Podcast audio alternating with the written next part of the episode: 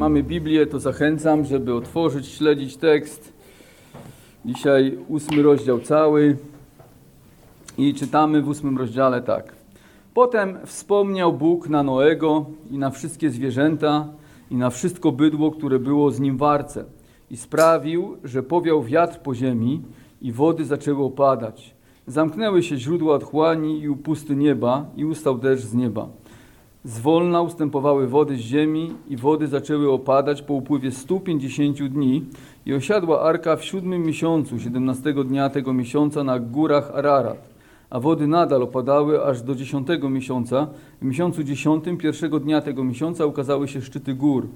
Po czterdziestu dniach otworzył Noe okno, które uczynił i wypuścił kruka, który wylatywał i wracał, aż wyschły wody na ziemi. Potem wypuścił gołębicę, aby zobaczyć, czy opadły wody z powierzchni ziemi.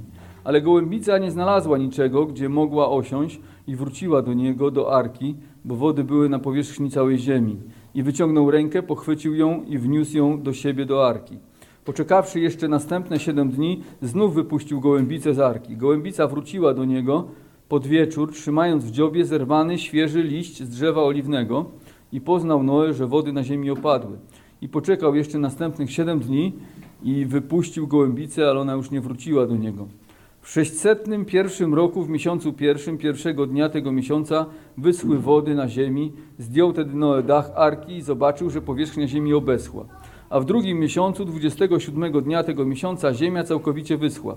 Wtedy rzekł Bóg do Noego, wyjdź z arki, ty i żona twoja, i synowie twoi, i żony synów twoich, którzy są z tobą.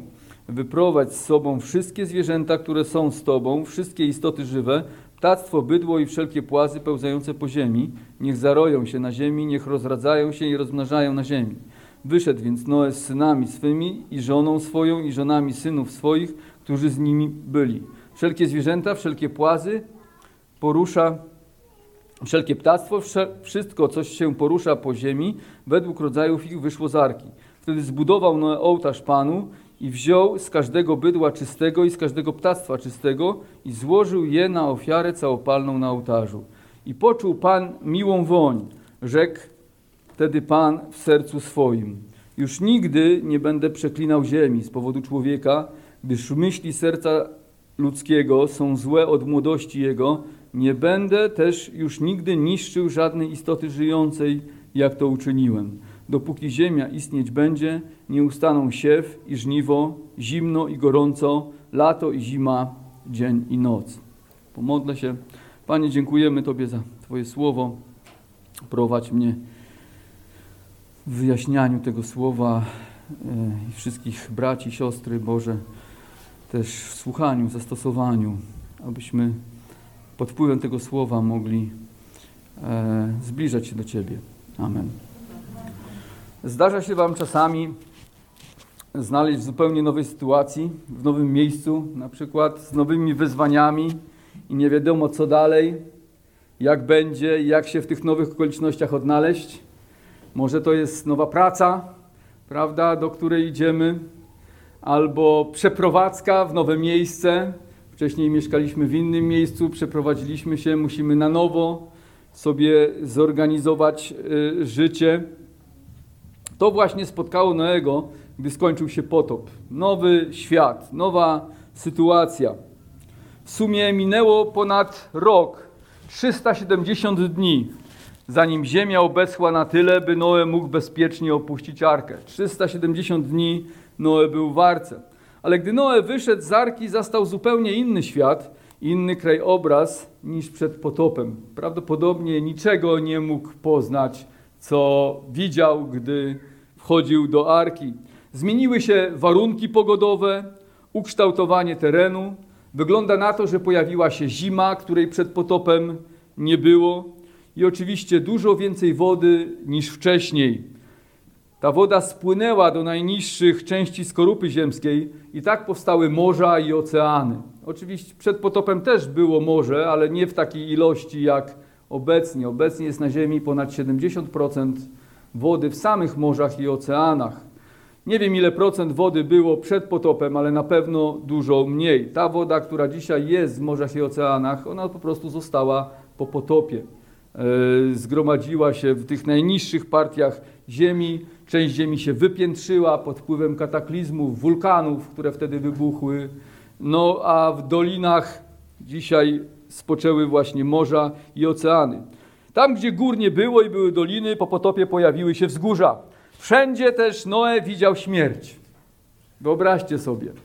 Wszędzie widział śmierć. Martwe pozostałości poprzedniego świata. Może jakieś zwłoki, prawda, zwierząt, ludzi e, jeszcze po potopie spotykali przez jakiś czas, e, prawda? To więc to nie był taki fajny, miły klimat, zanim ziemia na nowo się zazieleniła, zanim zwierzęta się na nowo rozmnożyły, to jednak trzeba było trochę poczekać. I choć Noe mógł poczuć się bardzo obco w tym nowym świecie, to widzimy w naszym fragmencie, że Bóg o nim nie zapomniał. Czytamy w naszym fragmencie, że Pan wspomniał na Noego i na wszystko, co było z nim w arce.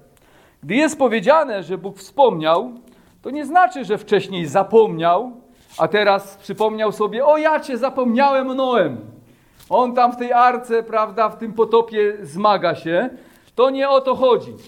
Gdy jest powiedziane, że Pan wspomniał, to znaczy, że Pan działał zgodnie ze swoim planem. Miał pewien plan, Noe musiał czekać, musiał być cierpliwy i wtedy, kiedy doszło do tego dnia, kiedy Bóg miał zareagować, miał coś zrobić, to to uczynił. Zwrot ten oznacza, że właśnie zgodne działanie z tym, jak Bóg postanowił. Czyli nadszedł właściwy czas, żeby Bóg zainterweniował. Bóg na przykład wspomniał na prośbę Abrahama i ocalił Lota, rodzaju 19:29. Kiedy Rachela chciała mieć dzieci i nie mogła przez długi czas, to później czytamy, że Bóg wspomniał na nią i poczęła. Czyli zobaczcie, przez długi czas zanosiła modlitwy do Pana, błagała, prosiła i nic się nie działo, i w końcu Bóg wysłuchał, prawda? Bóg zawsze widział, że ona modli się, zawsze słuchał tych modlitw, ale miał swój czas na odpowiedzi na jej modlitwy i wtedy wspomniał i poczęła. Kiedy Izrael był w Egipcie i upłynęło ponad 400 lat od przymierza z Abrahamem, jest powiedziane, że Bóg wspomniał na to przymierze i stąpił, by ich wybawić. Czyli pamiętacie, Bóg nawet zapowiedział Abrahamowi, że minie 430 lat od tego czasu, kiedy on daje mu obietnicę, zanim wyprowadzi jego lud z Egiptu. Więc Bóg miał dokładny plan, kiedy uczyni coś dla swojego ludu. Wspomnienie Boga na Noego, zmagającego się z potopem, oznacza wierność Pana. Bóg nie zostawił Noego samego. Pamiętał o swoich obietnicach, ochrony i ocalenia go. Tak naprawdę Noemu nic nie mogło się stać podczas potopu, bo Pan pilnował, by Noe był bezpieczny. Cały czas jego oko spoczywało na Noem. To troszkę jest tak, jak my jedziemy na plażę z małymi dziećmi. I nasze dzieci beztrosko bawią się przy wodzie, prawda? Tam przewracają piasek, y, chlupią się, troszkę wchodzą może na jakieś fale, ale my mamy cały czas oko na nie. Nie odwracamy oczu, prawda? Rodzice, którzy są odpowiedzialni, ciągle patrzą na dzieci, co się z nimi dzieje, chociaż dzieciom się wydaje, że nikt się nimi nie zajmuje, prawda? Że rodzice jakoś specjalnie nie pilnują. Ale rodzice cały czas patrzą i pilnują, że gdyby coś się wydarzyło, no to wtedy zareagują. Choć z perspektywy Noego mogło się wydawać, że Bóg o nim zapomniał. Bo prawdopodobnie ostatnie słowa, jakie usłyszał Noe od Boga, były wtedy, kiedy Pan kazał mu wejść do arki, bo za 7 dni ześle potop, czyli 370 dni wcześniej. I wydaje się, że przez te 370 dni Bóg po prostu milczał, a Noe nie wiedział, mógł nie wiedzieć, jak to dalej będzie, jak ta jego przyszłość się potoczy. Kolejne słowa, jakie Pan wypowiedział do Noego, mają miejsce dopiero po potopie w ósmym rozdziale, w piętnastym wierszu. Wtedy rzekł Bóg do, do Noego, wyjdź z arki, no i dalej mówi, że także jego rodzina. Wygląda na to, że ponad rok Noe nie, mógł się zastanawiać, dlaczego Bóg się nie odzywa i czy wciąż o nim pamięta. Być może tak jest w sytuacji niektórych z nas, że zastanawiasz się, czy Bóg wciąż o tobie pamięta, bo nie czujesz Jego obecności i już długo nie otrzymujesz odpowiedzi na Twoje modlitwy. Takich chwilach powinniśmy oprzeć się na Bożych obietnicach i Jego wierności. Noe miał takie obietnice że Bóg przeprowadzi go przez potop. Kiedyś do znanego kaznadziei Moody'ego przyszedł pewien mężczyzna i powiedział, że ma problem, bo nie czuje się zbawiony. Wtedy Moody zapytał go, czy Noe był bezpieczny w arce. Ten mężczyzna odpowiedział, że tak. A co zapewniało mu bezpieczeństwo? Jego uczucie czy arka? spytał Moody. Wtedy mężczyzna zrozumiał, co Moody chciał do niego powiedzieć. Bóg w Chrystusie złożył nam obietnicę, że jeśli prawdziwie uwierzymy w Jego Syna Jezusa Chrystusa, to przebaczy nam nasze winy i obdarzy nas życiem wiecznym. Złożył nam również obietnicę swojej opieki i ochrony, nazywając nas dziećmi bożymi, swoimi umiłowanymi synami i córkami. Powiedział, że nas nie opuści i nie porzuci. Pamiętaj, że Pan nie jest odpowiedzialny za Twoje uczucia. To, jak się czujesz, jest odpowiedzialny za swoje słowo. Niezależnie od tego, jak się czujesz, jeśli jesteśmy dziećmi Bożymi, Bóg będzie wierny swoim obietnicom i nie opuści nas na drodze zbawienia, doprowadzając nasze zbawienie do końca. Zobaczmy, co apostoł Paweł powiedział w liście do Filipian. Filipian, pierwszy rozdział, szósty wiersz. Paweł mówi tak. Mając pew tę pewność, czyli Paweł jest pewny, że ten, który rozpoczął w was dobre dzieło, będzie je też pełnił aż do dnia Chrystusa Jezusa. Tak? Jeśli Bóg rozpoczął w nas dzieło zbawienia, mówi Paweł, będzie je też pełnił aż do przyjścia Jezusa. Pan nigdy nie zostawia niedokończonych spraw. Może my mamy jakieś niedokończone sprawy w naszym życiu. Ktoś zaczął szkołę i nie skończył, ktoś zaczął budować dom i nie skończył, ktoś wyruszył w maraton, prawda, i na 20 kilometrze poddał się, ale nie jest tak z Bogiem. Jeśli Bóg coś zaczął i Bóg coś rozpoczął, to Bóg wszystkie sprawy doprowadza do końca. Jeśli faktycznie wierzysz w Niego i odrodził Twoje serce i w ten sposób rozpoczął w Tobie dobre dzieło zbawienia, to też Pan Bóg dopilnuje, by było ono sprawowane aż do dnia, kiedy Jezus powróci. Kiedy przyjdzie właściwa pora, Bóg wspomni na nas i ukaże nam swoje zbawienie. W chwilach trudnych, kiedy wydaje się, że Bóg milczy, pamiętaj o tym, że Pan jest wierny jak nikt inny w tym świecie. Nie spotkasz nigdy takiej drugiej osoby w całym wszechświecie, w całym świecie. Nikt nie będzie Tobie tak wierny jak Pan. Biblia mówi, że choćby ojciec i matka mnie opuścili, to co? To Pan mnie przygarnie. Tak? Ojciec i matka. Wydaje się, to są najwierniejsi ludzie dla nas. Tak? Czasami, jak nam się noga potknie i ojciec i matka jeszcze żyją, synu, córko, wracaj do domu. Przyjmą nas, prawda? Ale Biblia mówi, że Pan jest wierniejszy niż ojciec i matka. Pan jest wierniejszy. Nie spotkasz drugiej takiej osoby. On jest wierny. Po siedmiu miesiącach utrzymywania się na wodzie, Bóg sprawił, że arka osiadła na górach Ararat. Warto tu zaznaczyć, że nie jest powiedziane, że arka spoczęła na górze Ararat, ale na paśmie górskim Ararat. Obecnie to pasmo górskie leży na terenie Turcji i Armenii. Niektórzy twierdzą, że znaleźli szczątki arki na najwyższym szczycie tego pasma górskiego, właśnie na górze Ararat. Jak dotąd te odkrycia nie zostały oficjalnie potwierdzone. Pamiętajmy jednak, że nawet gdyby tych szczątków tam nie było, to możemy być pewni, że tak się stało, bo Słowo Boże tak mówi. Pamiętam, że kiedyś jednemu z wierzących braci ktoś zadał pytanie: Czy ty rzeczywiście wierzysz, że Jonasza połknęła wielka ryba? A ten brat odpowiedział: Wierzę, bo Słowo Boże tak mówi. I wierzyłbym nawet wtedy, kiedy byłoby napisane, że Jonasz połknął wielką rybę. Tak więc, czy wierzysz Słowu Bożemu, że faktycznie tak jest? W Słowie Bożym mamy wiele niezwykłych cudów, których nie jesteśmy w stanie wytłumaczyć i udowodnić naukowo. Biblia mówi o zmartwychwstaniu Jezusa i Jego w niebo wstąpieniu, o setkach Jego cudów, jak wskrzeszanie ludzi z martwych, uzdrawianie każdego, z każdego rodzaju choroby, chodzenie po wodzie, rozmnażanie żywności, rozkazywanie przyrodzie i wiele innych. Czy to znaczy, że się nie wydarzyły, bo nie możemy ich potwierdzić naukowo? Nasza wiara opiera się na Bożej obietnicy, Bożym Słowie, które jest solidnie potwierdzone w historii. Cuda dlatego są cudami, bo się zdarzają często raz, prawda, albo kilka razy, wtedy, kiedy Bóg chce. gdyby zdarzały się cały czas, po prostu nie byłyby cudami, byłyby czymś, co jest naturalne. Ale Bóg w swojej łasce daje nam też inne dowody na potop. Jest wiele dowodów, podam kilka. Znajduje się na całym świecie skamieniałości stworzeń morskich wysoko nad poziomem morza. Na przykład znaleziono skamieliny całkiem niedawno, pozostałości morskie, na szczycie Mont Everestu w Himalajach. No i głowią się naukowcy, skąd tam w Himalajach, na najwyższym szczycie właśnie, mamy muszle, mamy jakieś skamieliny morskie, jakieś skamieliny ryb. Ja wierzę, że one są właśnie z potopu. Odnajduje się, odnajdu, geologowie znajdują warstwy skalne, które można prześledzić na wszystkich kontynentach, a cechy fizyczne tych warstw wskazują, że osadzały się one szybko, jak to się dzieje podczas potopu. Takim przykładem może być piaskowiec i wapień z Wielkiego Kanionu, który można znaleźć w całych Stanach Zjednoczonych aż do Kanady. Znajdowane są dowody na szybką erozję lub nawet brak erozji pomiędzy warstwami skał, co właśnie wskazuje na potop.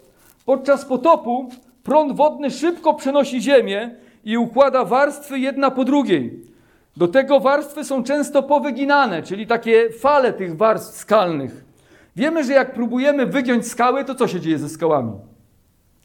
Pękają, kruszą się. Nie można skał po prostu powyginać. Ale jeśli te skały, te warstwy zostały powyginane, gdy była miękka ziemia, no to jest to możliwe. I właśnie tak się dzieje podczas potopu. Jest jeszcze wiele innych faktów potwierdzających światowy potop, którymi w tej chwili nie jesteśmy w stanie się zająć. Więc czytamy, że arka osiada na górach Ararat, a Noe wysyła ptaki, by dowiedzieć się, czy ziemia już obeschła na tyle, że możliwe jest na niej życie. Za pierwszym razem Noe wypuścił kruka, ale kruk wracał, bo nie znalazł nigdzie miejsca do życia. Później czytamy, że Noe wypuszcza gołębicę, ale też nie znajduje ona żadnego lądu. Dopiero za drugim razem gołębica wróciła, niosąc listek z drzewa oliwnego, a po kolejnym wypuszczeniu już nie wróciła. Liść oliwny pokazał Noemu, że woda znacznie opadła, bo drzewa oliwne rosną na niższych partiach, yy, na niższych partiach ziemi.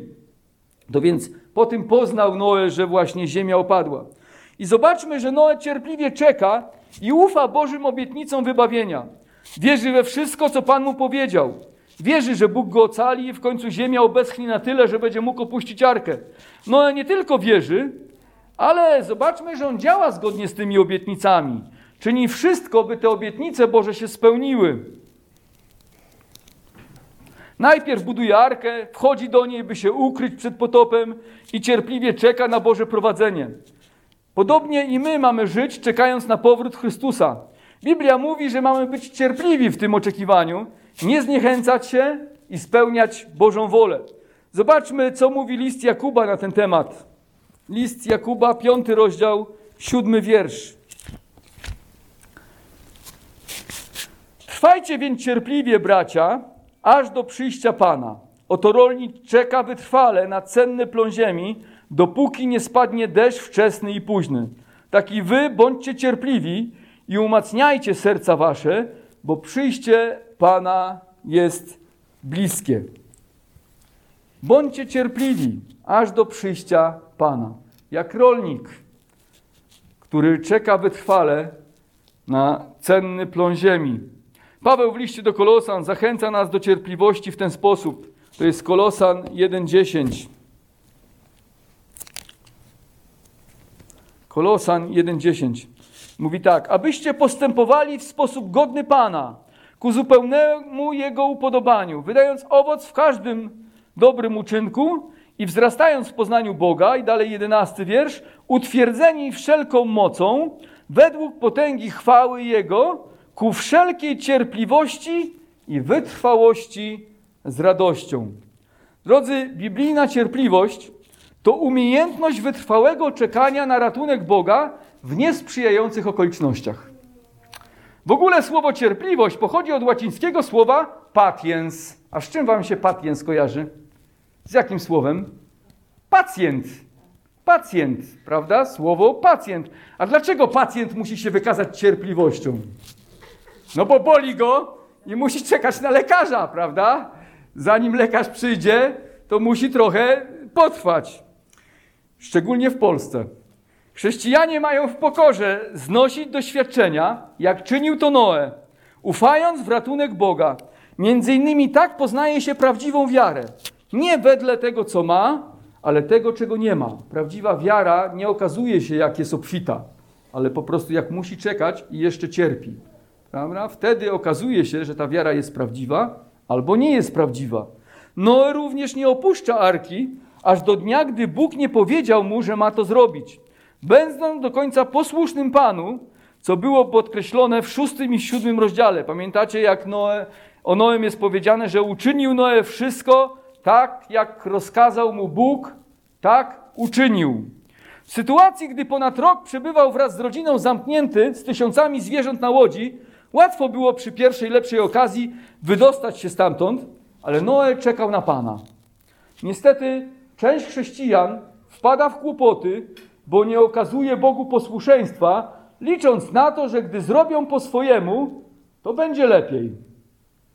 Mogę podać jakieś przykłady. Przynajmniej jeden mam teraz w głowie.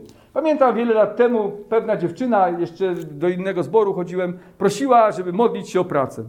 Ona miała troszkę problem wcześniej z alkoholem. No i pojawiła się możliwość pracy w barze. Taki typowy bar, gdzie trzeba było tam ludziom nalewać alkohol. I ona mówi, że ta praca jest od Boga. Na pewno od Boga, ale wszyscy mówili jej, módl się dalej, zaczekaj. Przecież Bóg nie chciał dać by ci pracy, prawda, w barze, gdzie będziesz nalewać ludziom alkohol. To są dla ciebie dodatkowe pokusy. Może ta praca jest od diabła, a nie od Boga, prawda? Ale ona się uparła, żeby pracować właśnie w tej pracy. Niedługo trwało trzy miesiące, jak znowu wsiąkła po prostu w środowisko alkoholików. No i niestety odeszła od Pana. Musimy być cierpliwi. Musimy czekać, jak czekał Noe. Niestety chrześcijanie wpadają w kłopoty, bo czasami nie chcą czekać na Pana, albo nie robią tego, co Bóg nakazuje w swoim słowie, by mógł ich błogosławić, lub robią to, czego nie nakazuje.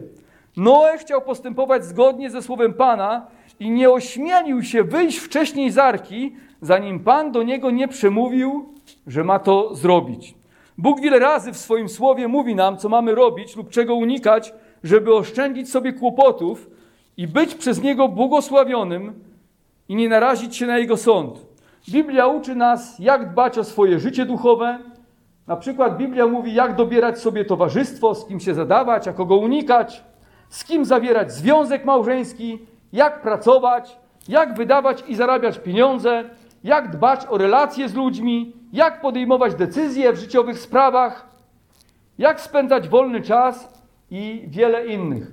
Czasami z naszymi dziećmi czytamy Księgę Kaznadziei Salomona, prawda? Tam mamy wiele praktycznych rzeczy. Co robić, czego nie robić, jak żyć, czego unikać, jak dobierać sobie towarzystwo, jak, jakiś mieć przyjaciół, prawda? Gdzie pracować, jak pracować. Tak więc Biblia zajmuje się wszystkimi dziedzinami naszego życia. Pytanie, czy chcemy posłuchać? Bo wiele ludzi po prostu nie chce posłuchać. Teraz zwróćmy uwagę na to, że pierwszą rzeczą, jaką Noe no, czyni, gdy wychodzi z arki, to czytamy, że buduje ołtarz. Wyszedł więc Noe z synami swymi, 18 wiersz, i żoną swoją i żonami swy, synów swoich, którzy z nim byli, wszelkie zwierzęta, wszelkie płazy, wszelkie ptactwo, wszystko, co się porusza na ziemi według rodzajów ich, wyszło z arki. I dwudziesty, wtedy zbudował Noe ołtarz Panu i wziął z każdego bydła czystego i z każdego ptactwa czystego i złożył je na ofiarę całopalną na ołtarzu. Buduje ołtarz dla Boga i składa na nim ofiary. Czyli pierwszą rzecz, jaką Noe robi, to okazuje Panu cześć i wyraża swoje oddanie dla Pana. Uwielbienie oraz dziękczynienie. Jest wiele rzeczy, które Noe mógłby zrobić pierwsze. Mógłby zacząć od budowania schronienia dla swojej rodziny. Wydaje się to takie racjonalne. Tak? Trzeba sobie na nowo życie zorganizować. Mógłby zacząć od organizacji pożywienia na przykład, żeby zabezpieczyć się na dalszą przyszłość i rzeczy potrzebnych do życia, czy jeszcze coś innego. Ale zobaczmy, że pierwsze co robi, to Noe skupia się na Bogu. Noe składa ofiarę całopalną. Gdy zaczniemy studiować Biblię, to zobaczymy, że ofiara całopalna była szczególna. Była całkowicie spalana na ołtarzu, była ofiarą za grzech. czytamy też, że to, tą ofiarą było i ptaki czyste, prawda? I też było bydło z każdego rodzaju. Czyli nie tylko jedno zwierzę, ale wiele zwierząt Noe złożył na ołtarzu, na ofiarę dla Pana. Z ludzkiego punktu widzenia w tej sytuacji składanie ofiary dla Boga, gdy ma się ostatnie pary zwierząt, jest czym? Głupotą, marnotrawstwem. Noe mógłby argumentować, że potrzebuje każdej pary zwierząt na odrodzenie gatunku i pożywienie. Ale wiedział, że jeśli Bóg nie pobłogosławi jego życia i życia wszystkich istot, to żadnego odrodzenia nie będzie. Choćby miał nie wiadomo, jak dużo tych par zwierząt. Że życie Noego i tych zwierząt nie zależało od tego, jak Noe dobrze się ustawi, jak dobrze zorganizuje życie, ale od tego, czy Pan to pobłogosławi, czy nie. Czy Panu będzie się to podobało, czy nie. Ostatecznie przetrwanie gatunków nie zależało właśnie od Noego, ale od Bożej woli. W związku z tym nie było mu żal oddać coś cennego Panu. Wszystko, co miał i całe jego życie pochodziło z ręki Boga. Również wiedział, że nie został ocalony, bo był dobrym człowiekiem i zasłużył na ratunek. Gdy czytacie Biblię, to zobaczycie, że ofiara całopalna była ofiarą za grzech. Często Izraelici składali ofiarę za grzech. Noe był świadomy swojego grzechu. Wiedział, że jest grzesznym człowiekiem i potrzebował składać ofiarę za grzech. A zobaczcie, to był człowiek sprawiedliwy, czytamy, prawda? A jednak wiedział, że jest grzesznym człowiekiem. W ten sposób objawił nadzieję też, że oczekuje Zbawiciela, Jezusa Chrystusa.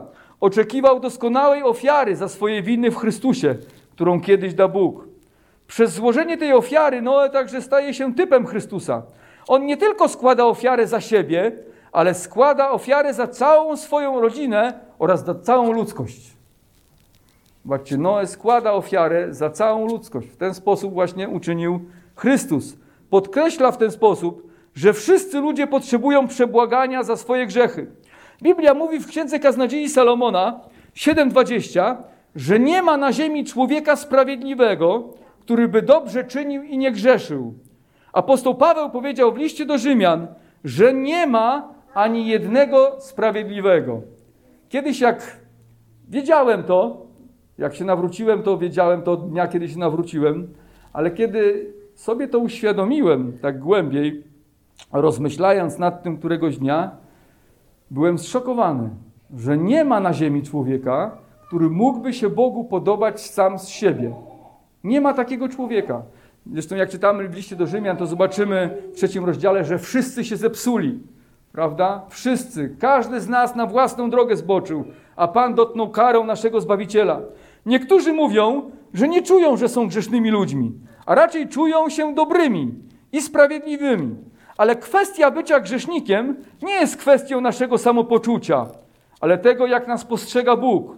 To właśnie jest problem całej ziemi, że zazwyczaj nie czujemy, że jesteśmy grzeszni i potrzebujemy odkupienia. Nie czuje się tego, raczej czujemy, że jest w porządku.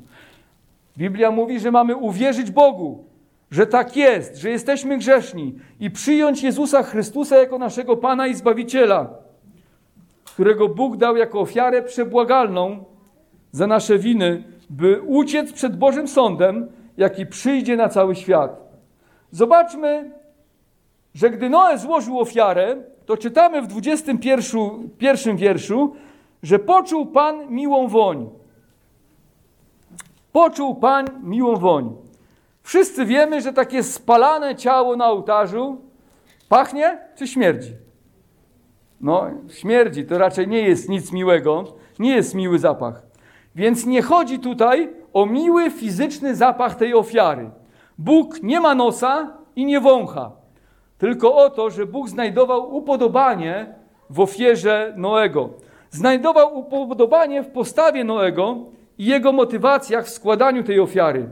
Pan był zadowolony, że Noe składał ofiarę, chcąc uwielbić swego Stwórcę i mając przekonanie w sercu, że jest całkowicie od Niego zależny i potrzebuje Jego zbawienia. To właśnie znaczy, że Jahwe poczuł miły zapach. Po prostu miał upodobanie w postawie Noego. Zawsze jak w Biblii pojawia się taki termin, że Bóg poczuł miły zapach, Ale też pojawia się inny, że na przykład śmierdziały mu ofiary. Nie wiem, czy czytacie, ale Biblia mówi, że na przykład nie możesz znieść zapachu waszych ofiar, prawda? Jak tam Izraelici składają. To jak? To, że tu lepiej pachniało, a tam gorzej? No właśnie chodzi o postawę serca. Tak? Jak Noe składał ofiarę, to ta ofiara wyrażała prawdziwe oddanie, dziękczynienie i e, prośbę o przebaczenie grzechu, a jak Izraelici składali ofiary, to te ofiary raczej były na odczepnego. Czyli właściwie to chcemy grzeszyć, chcemy żyć po swojemu, ale że Ty to Boże nakazujesz, no to my Ci tą ofiarę złożymy. Ale tak naprawdę nie zależy nam na tym, żeby uwielbiać Cię, żeby żyć z Tobą, żeby kochać Ciebie i żeby cokolwiek Ci ofiarować. Ale żebyś nas nie karał, to lepiej Ci coś damy. Prawda? No niestety tak Izraelici postrzegali czasami Pana Boga. Później w Nowym Testamencie apostoł Paweł w takim, takim miłym zapachem dla Boga nazywa tych, którzy są Bogu posłuszni.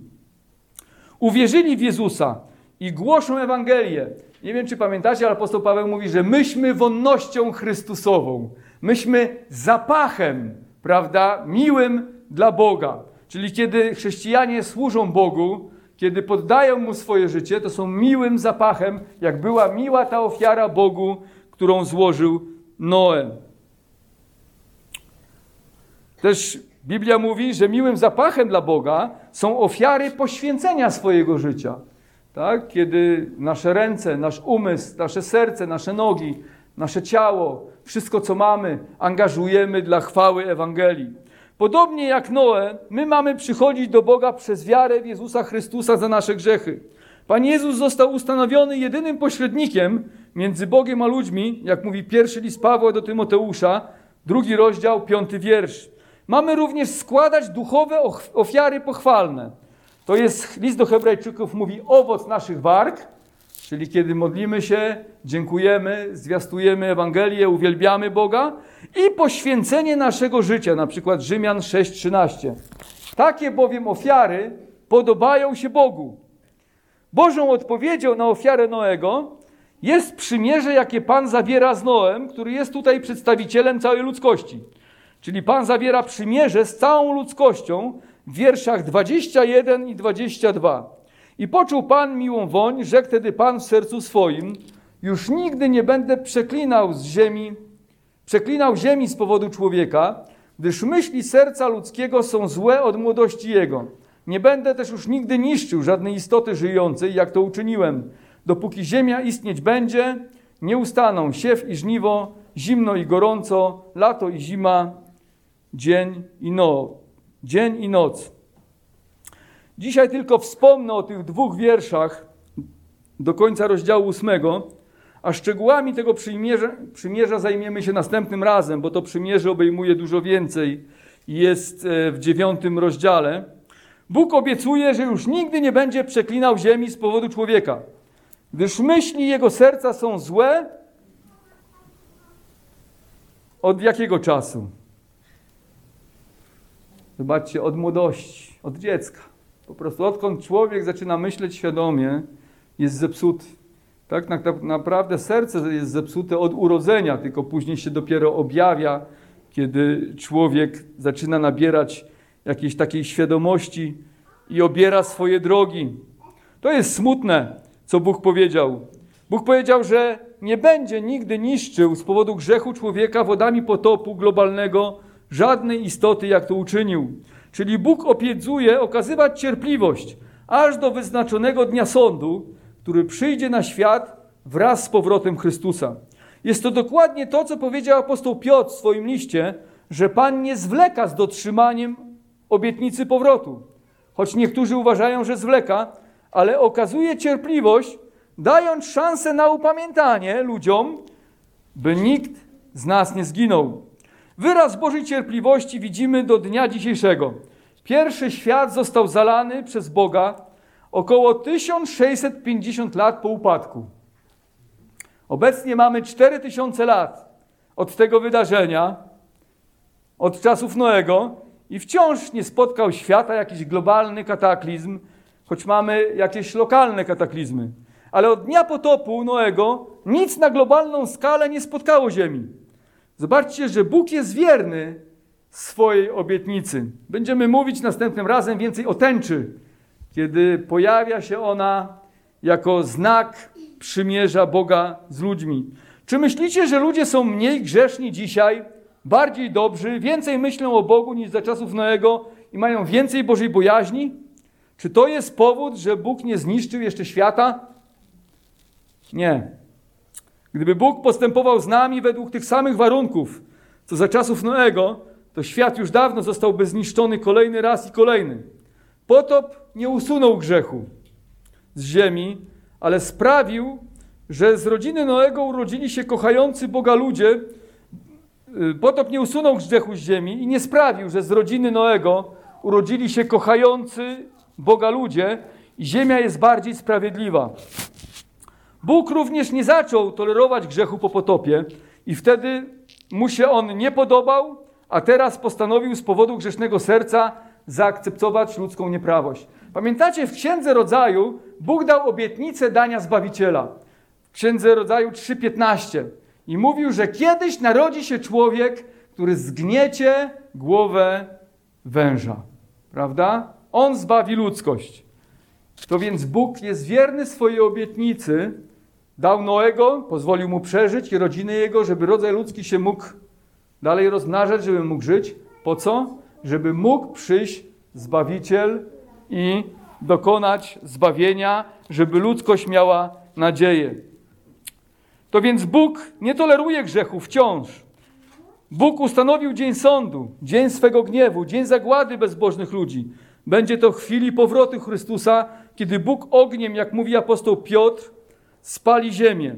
Ale do tego czasu Pan postanowił okazywać ludziom łaskę i cierpliwość, mówiąc: Dopóki ziemia istnieć będzie, nie ustaną siew i żniwo, zimno i gorąco, lato i zima, dzień i noc. Drodzy, skorzystajmy z tego, z tej Bożej łaski. Bóg okazuje cierpliwość cały czas. Drzwi zbawienia są wciąż otwarte. Bóg zachęca ludzi, aby uwierzyli w Jego Syna. Uwierz w Jezusa Chrystusa, a będziesz żył, żyła, otrzymując przebaczenie grzechów, dar Ducha Świętego i życie wieczne. Jeśli już to uczyniłeś lub uczyniłaś, żyj na Bożą chwałę, oczekując powrotu naszego Zbawiciela, który, Pismo mówi, odda każdemu według uczynków Jego. Skorzystajmy z Bożej cierpliwości i dobroci, abyśmy mogli cieszyć się Bożym zbawieniem w Chrystusie. Amen. Zachęcam do powstania i modlitwy.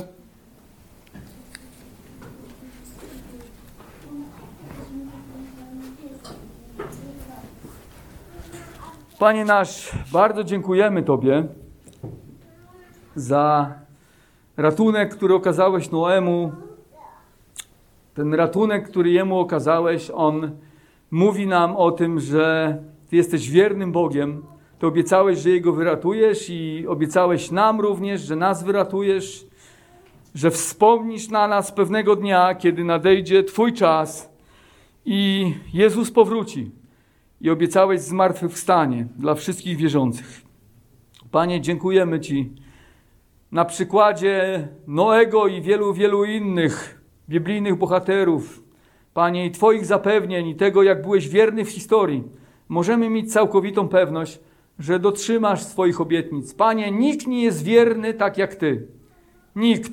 Panie, nie ma takiego człowieka wiernego, jak Ty jesteś wierny. Panie, Ty jesteś wierny każdemu swemu słowu. Panie, pomóż nam oprzeć się na Twoich obietnicach, na Twoim zbawieniu, które nam zapewniłeś przez Chrystusa. Jeśli ktokolwiek z nas tutaj, Panie, jeszcze nie zna Ciebie, to proszę Cię, Boże, żebyś dał mu łaskę uwierzyć i żeby teraz jego serce zostało dotknięte przez Twoje słowo, aby mógł zbliżyć się do Ciebie i cieszyć się Twoim wiecznym zbawieniem. Amen.